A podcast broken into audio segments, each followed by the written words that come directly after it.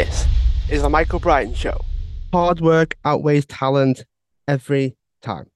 Kobe Bryant. Now he's a basketballer, an icon, someone that passed away. He's someone that work ethic became a big part of his life. And you can be talented but lazy, someone that's a hard worker that might not start off particularly talented. That's how they get better. Hard work is how they get better. It's how they improve.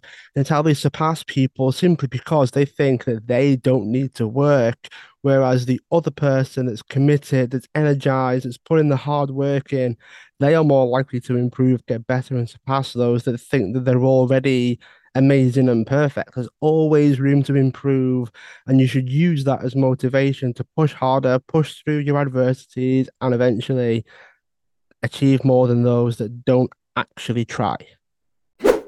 Thanks so much for listening to today's episode. Feel free to share the show, tag everybody involved, and feel free to leave a review sharing what you thought about the show as well. See you at the next one.